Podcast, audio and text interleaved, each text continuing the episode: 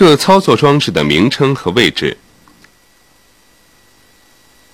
应该牢记各操作装置的名称和位置。手动挡汽车的装置，以一汽捷达轿车为例，介绍各操作装置的名称和位置。